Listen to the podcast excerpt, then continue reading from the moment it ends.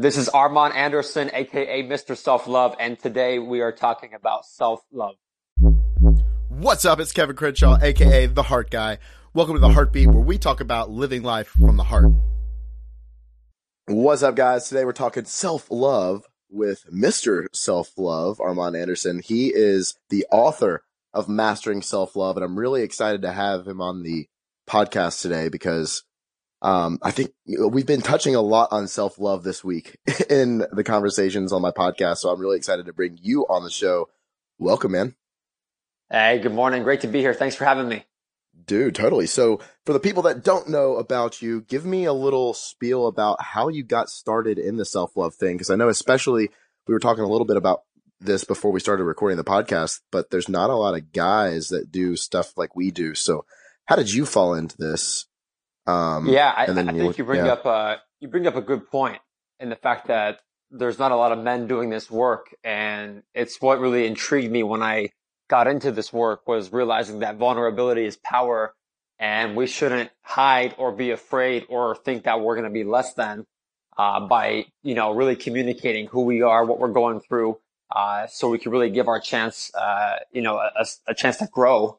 Uh, but to answer your question, uh, it really stemmed from my own experiences in my life. Uh, when I was 12 and my father had left my family, I grew up with a single mom at that point, uh, which, you know, kind of funny, may, may be the reason why I turned out to be Mr. Self-Love and a little more sensitive as a man, uh, being raised by my mom and sister. Uh, and then after that, uh, by the time I hit about 22, uh, I was in a abusive relationship where a girl actually was hitting me. Uh, and typically you hear the reverse of a guy yeah. hitting a girl. Um, and this girl was, uh, pretty tall, a little bigger bone than me. So it was, uh, pretty physical when she would hit. Um, and it got to a point, you know, where everybody surrounding you tells you what you need to do and what would be the smarter choice. In, in my case, walking away. Uh, but I, I sat in it for about a year and I got to a point after a year and I looked at my arm one night and shit hit me so hard. My arm was bleeding. And that's when I looked at myself for the first time and I looked within for the first time. And I, I just told myself, I said, Armon, this is not about her. She's got her own challenges and own problems, own issues, but I chose this. I chose mm. her, uh, any girl I could have met on Bumble, Tinder, Match.com, Plenty of Fish, you name it. And not only I chose her, I allowed her to do that. And I finally looked within and said, you know what? This has got to say something about me. Uh, and that was really the beginning of my self-love journey. The next morning I went on Google. I typed in how to love yourself. And what was ironic was the definition of self-love had the word narcissistic in it. And so I started looking at the screen like, know, I, I want to love myself, but the definition says you're a narcissist. And so I kept searching and, you know, wow. eventually found a great source uh, to start diving into my own self love. Wow. That's incredible. And I didn't know that about the definition. It's very interesting. Google is. Um, yeah. but yeah, so I guess for the people listening in, I know for me, and I don't think we've talked about this, um, Armon, but like I have a history of beating myself up. And a lot of my fitness stuff came out of self hatred, self punishment, not discipline. It was almost self suppression. It was rooted in a weird thing, but I really mastered it and it looked like discipline from the outside. So how does somebody, once they recognize they're like, yeah, okay, I need to love myself more. How does somebody really get to that spot and start to cultivate more self love? No, it's a good question. I always say when you love yourself, you want better for yourself.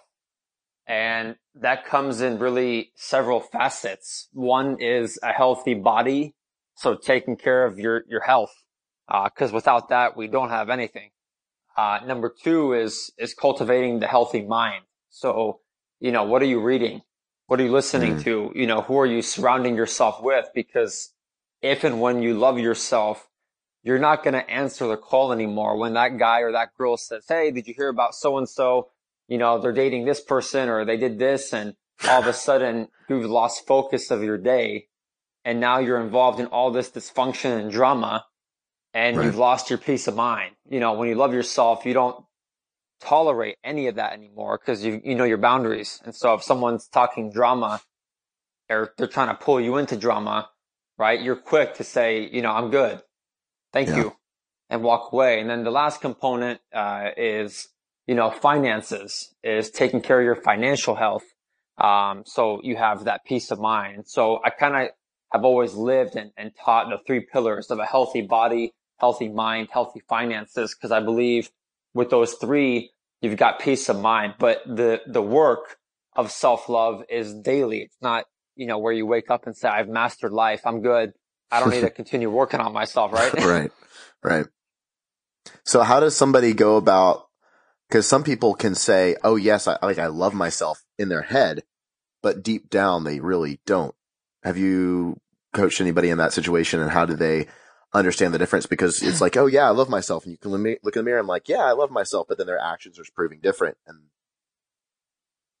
you know what I mean? Yeah. You know, there's a, there's a, I like that question. There's a difference between the person that, uh, is exactly operating in the fashion that you mentioned versus the person that, you know, can still look in the mirror and say, I'm not content with maybe the way I look. I want to, you know, get in shape. Um, but there's a difference between that person that says, I love me no matter what, but I'm not where I want to be and I'm going to do something about it. Right. Mm. Loving yourself doesn't mean you'll always be happy with yourself in the sense of you'll love yourself, but there's always a next level. So it's the key is to remain happy and, and to love yourself so much so that you'll understand we all have the ability to grow. We're not, you know, a tree. Mm, true. And I think society puts a lot of pressure on us from that. It's like, oh, you, you don't have this car, you don't have that role, you don't have this thing. And then so we hate ourselves for it instead of loving and then growing in, into that spot. Yeah, absolutely. Right. Awesome. So I think time's up. So thank you so much for joining the, the call and the show. Uh, this has been freaking awesome for me. Where can people know more about you and your work? Yeah, no, first of all, man, thank you so much uh, for setting the stage and impacting humanity the way you're impacting humanity. It's a beautiful thing to witness and grateful to be a, a small part of it. Um, to find me on social media, um, it's Mr. Self Love. So MR and then self love and also Mr. Self MrSelfLove.com. Perfect. And you got a book coming out soon, yeah? I got a book open for pre-order this upcoming week, and the official release will be October 27th. Perfect. And they can find out about that, I'm sure, social media stuff, yeah? Absolutely. Get the man's book. We all need more self-love in the world. Thank you for joining the show, man. Everybody listening, go out there, put some heart into everything that you do today.